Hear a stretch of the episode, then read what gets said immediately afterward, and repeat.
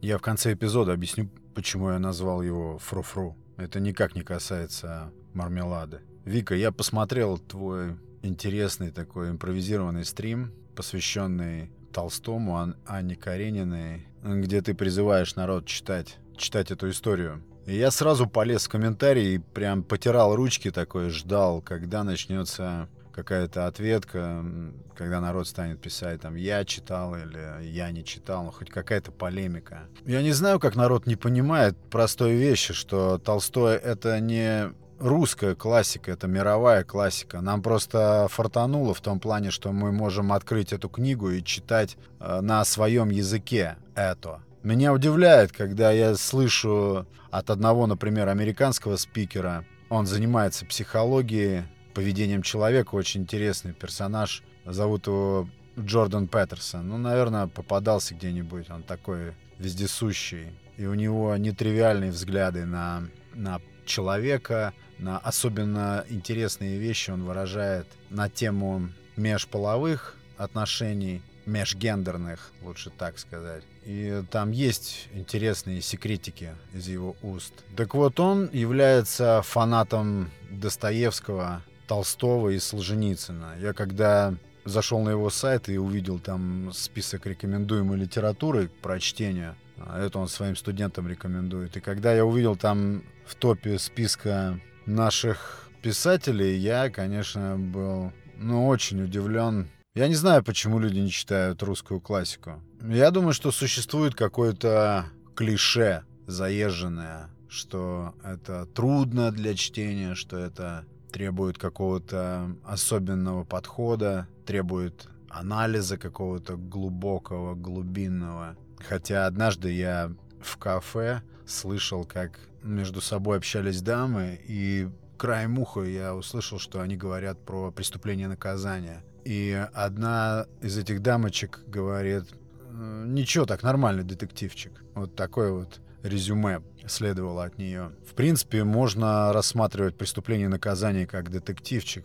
Это дело каждого читателя, к какому жанру относить и что вообще видеть в книге. Но я еще раз говорю, я не понимаю того момента, что люди, обладая простым знанием, простым умением читать на русском языке, отказывают себе в удовольствии читать русскую классику. Да и потом, сейчас очень модно вот эти какие-то ролики там на ютубчике а Анна Каренина за 7 минут.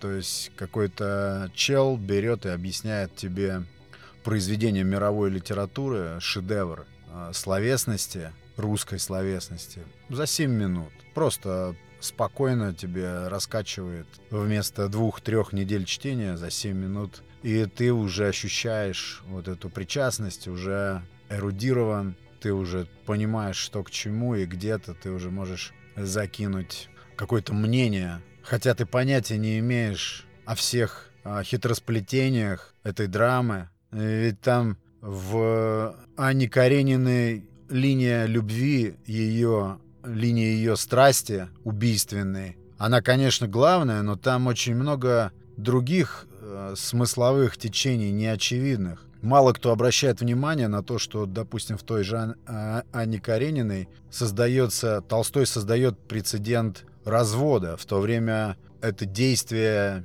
не было так широко распространено, и не было еще даже такого понятия, как развод. Нет, оно, конечно, существовало, оно только входило в быт той эпохи, в быт тех людей, людей той эпохи, но еще не было распространено но еще не было распространено настолько, насколько, допустим, сейчас. Наверное, сейчас время каких-нибудь э, простых вещей, простых сериалов с упрощенной идеей. Да даже если в книжный магазин сейчас войти, что там стоит э, на этих вот полках, на стендах и на стеллажах прямо при входе. В основном там лежит просто макулатура, а все выдержанное временем, все самое важное то, что уже прошло закалку столетиями или хотя бы десятилетиями. Все эти книжные магазины ныкают по углам. Я не знаю. Я думаю, что классику читают редко и мало сейчас по той же самой причине, по какой люди редко отказываются от мяса. Не знаю, я вижу в этом прямую связь. Ладно, допустим, людям нужен экшен. Современному человеку нужна эмоция прямо здесь, прямо сейчас. От песни, от книги, от фильма. Но ведь там они заложены, эти эмоции. Если мы почитаем севастопольские рассказы, дочитаем до того места, а я не знаю, как можно не дочитать, до того места, где этого штабного офицера, я не помню, как его зовут, там у него в рассказе «Жизнь недолгая». Когда его отправляют в этот отдаленный пятый бастион, для того, чтобы там отдать какие-то указания, а пятый бастион находился под плотным огнем, Толстой там описывает войну, как никто не может ее описать. Хемингуэй в итоге учится у Толстого, как описывать войну. Это момент, когда французы высадились в Крыму. И вот на этом пятом бастионе было очень горячо. Этот офицер очень боялся туда двигаться, там появляться. Но приказ есть приказ, и он отправился туда. Ядро разрывается в нескольких шагах от него, и он погибает, напичканный осколками. И вот кто не читал этого эпизода, этого рассказа, почитайте. Посмотрите, как Толстой словами рисует смерть. Как последовательно он описывает то, как покидает жизнь человеческое тело. Как он все еще видит всю эту суету военную вокруг. Взрывы, пальба, испытывает сожаление, полностью осознает, что он умирает. И я себе не представляю, где больше экшена может быть, чем в севастопольских рассказах. Ни один режиссер не способен показать, допустим, войну такой. Приволокут ультрасовременное оборудование, камеры, дроны, съемка со всех сторон. Но ни один режиссер, ни один сценарист не сможет передать эти кошмарные, ужасные сцены, как это сделал Толстой в севастопольских рассказах. Это просто один маленький эпизод экшена. Это не весь рассказ, это просто одна деталь. Это я к тому, что если Вдруг современному читателю не хватает экшена. Я уже не говорю про Крейцерову сонату, допустим. Я вообще о Крейцеровой сонате ни с кем не могу поговорить. Это книжка, которую Толстой написал и собрал такое количество хейта со стороны всего литературного цеха тех лет. Но он рискнул, но он залез в такие дебри своей этой Крейцеровой сонатой.